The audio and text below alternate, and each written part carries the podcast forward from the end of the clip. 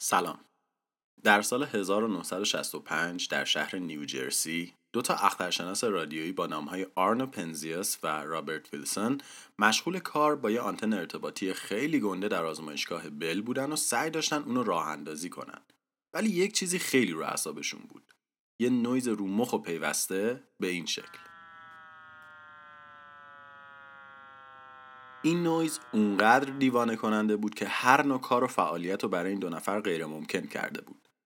و جالبش اینجا بود که این نویز مکان و زمان مشخصی نداشت. یعنی از همه جا و در همه زمانها میومد و شنیده می‌شد.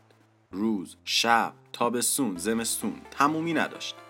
یک سال تمام این دو دوست گرامی هر کاری که می‌تونستن انجام دادن تا این نویز کوفتی رو قطع نابود کنن همه سیستم الکتریکی رو چک کردن. تجهیزات رو دوباره ساختن. سیمکشی ها رو چک کردن و سیما رو این اونور کردن. پریزای برق هم گردگیری کردن و حتی رفتن توی دیش کلش رو چسمالی کردن. و با تشت و جارو همه مواد عایق سفید که کلمه علمی برای مدفوع پرنده بود از پشت دیش تمیز کردن. ولی هیچ تأثیری نداشت.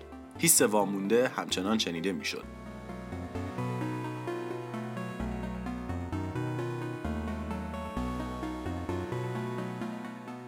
اما بدون اینکه آرنو و رابرت در جریان باشند تنها 50 کیلومتر اونورتر در دانشگاه پرینستون یه سری دانشمند به رهبری رابرت دیک داشتن جون میکندن تا همون چیزی که آرنو و رابرت رو دیوونه کرده بود کشف کنن.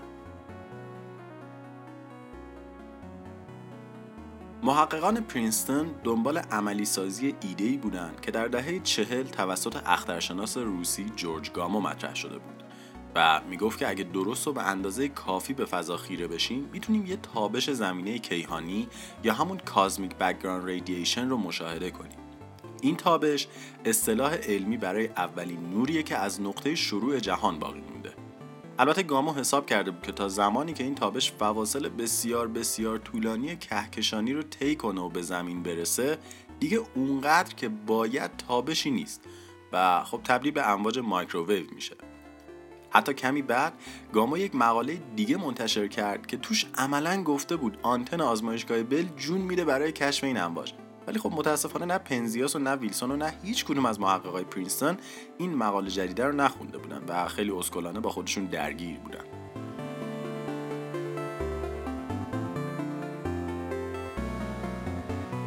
همونطور که تا الان باید حدس زده باشین اون صدای هیسی که پنزیاس و ویلسون میشیدن و داشت خلشون می‌کرد همین امواج زمینه کیهانی بودن که گامو پیش بینی کرده بود.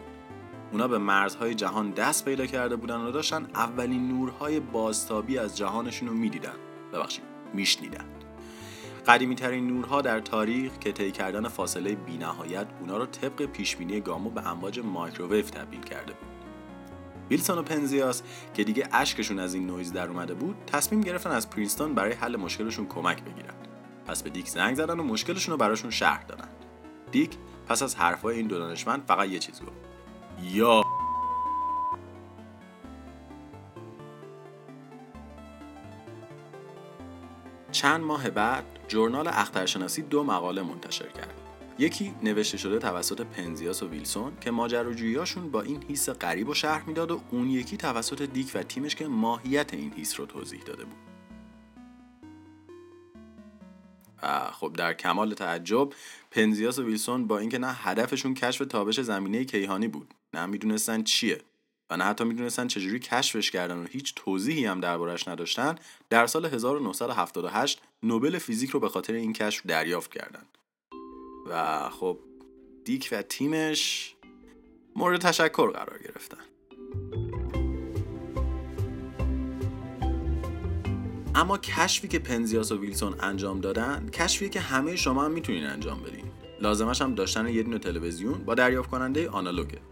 اگه تلویزیون رو روی هیچی تنظیم کنید به طوری که فقط برفک قابل مشاهده باشه بخشی از اون برفک روی تلویزیونتون امواجی هستن که از قدیمی ترین اتفاق ثبت شده در تاریخ جهان باقی موندن.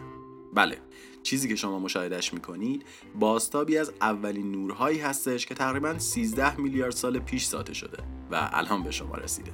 بازمانده هایی از بیگ بنگ. همه شما احتمالا یه چیزایی درباره نظریه بیگ بنگ یا The Big Bang Theory شنیدین. نه این رو نمیگم. منظورم نظریه واقعی بیگ بنگه نظریه که تلاش می‌کنه تا آغاز جهان رو به این شکل که ما می‌شناسیم و مطالعه کردیم شرح بده. خیلی قبل ترا دانشمندا و فیزیکدانا بر اساس مطالعات و مشاهداتی که از آسمان شب داشتن به این باور رسیده بودند که جهان همیشه وجود داشته و همیشه وجود خواهد داشت. و به همین دلیل شدیداً با افراد معتقد و ادیان مختلف درگیر شده بودند چرا که خب ادیان معتقدن که جهان خدا آفریده. اما این وسط یک کشیش فرانسوی به نام جورج لمتر کسی بود که میانجی ماجرا شد. لمتقو شاید بشه خط واسط این دو جبهه دونست.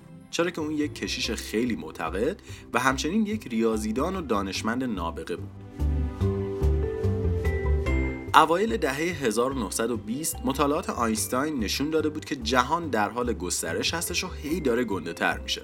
مطالعاتی که توسط مشاهدات هابل هم تایید شده بود.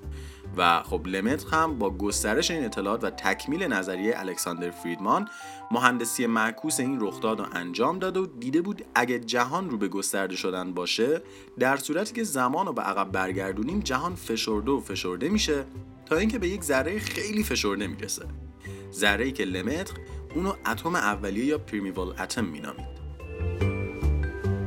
لمتر مطالعات خودش رو در کنفرانس سالوی در سال 1927 ارائه کرد. ولی آینستاین که از شرکت کنندگان کنفرانس بود قانع نشد. طبق نظر اون ریاضیات لمتر منطقی بود ولی توصیف فیزیکیش احمقانه و غیرقابل وقوع. آینستاین هنوز معتقد بود که جهان همیشه وجود داشته و هیچ نقطه شروعی براش قابل تعریف نیست. اما لمتر بیخیال نشد و 6 سال بعد دوباره مطالعاتش رو با توصیفات و جزئیات خیلی دقیق تر در یک سمینار در رصدخانه مانت ویلسون در کالیفرنیا برای آینستاین و دیگر فیزیکدانها شرح داد. و بعد از اون آلبرت آینستاین اعلام کرد که توضیح لمتر زیباترین و خرسند کننده ترین توضیحیه که می‌تونه درباره به وجود اومدن جهان وجود داشته باشه.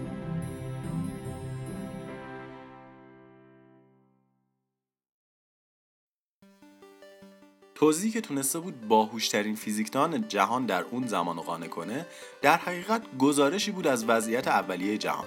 زمان و مکان در اولین ثانیه های بیگ بنگ و اتفاقاتی که بعد از اون افتاده. اما این گزارش خودش یه داستان مفصل داره. داستانی که شامل پدیده عجیبی به نام گلوئون ها دوستی اولیه کوارک ها تولد نور و نبرد بین ماده و پادماده میشه.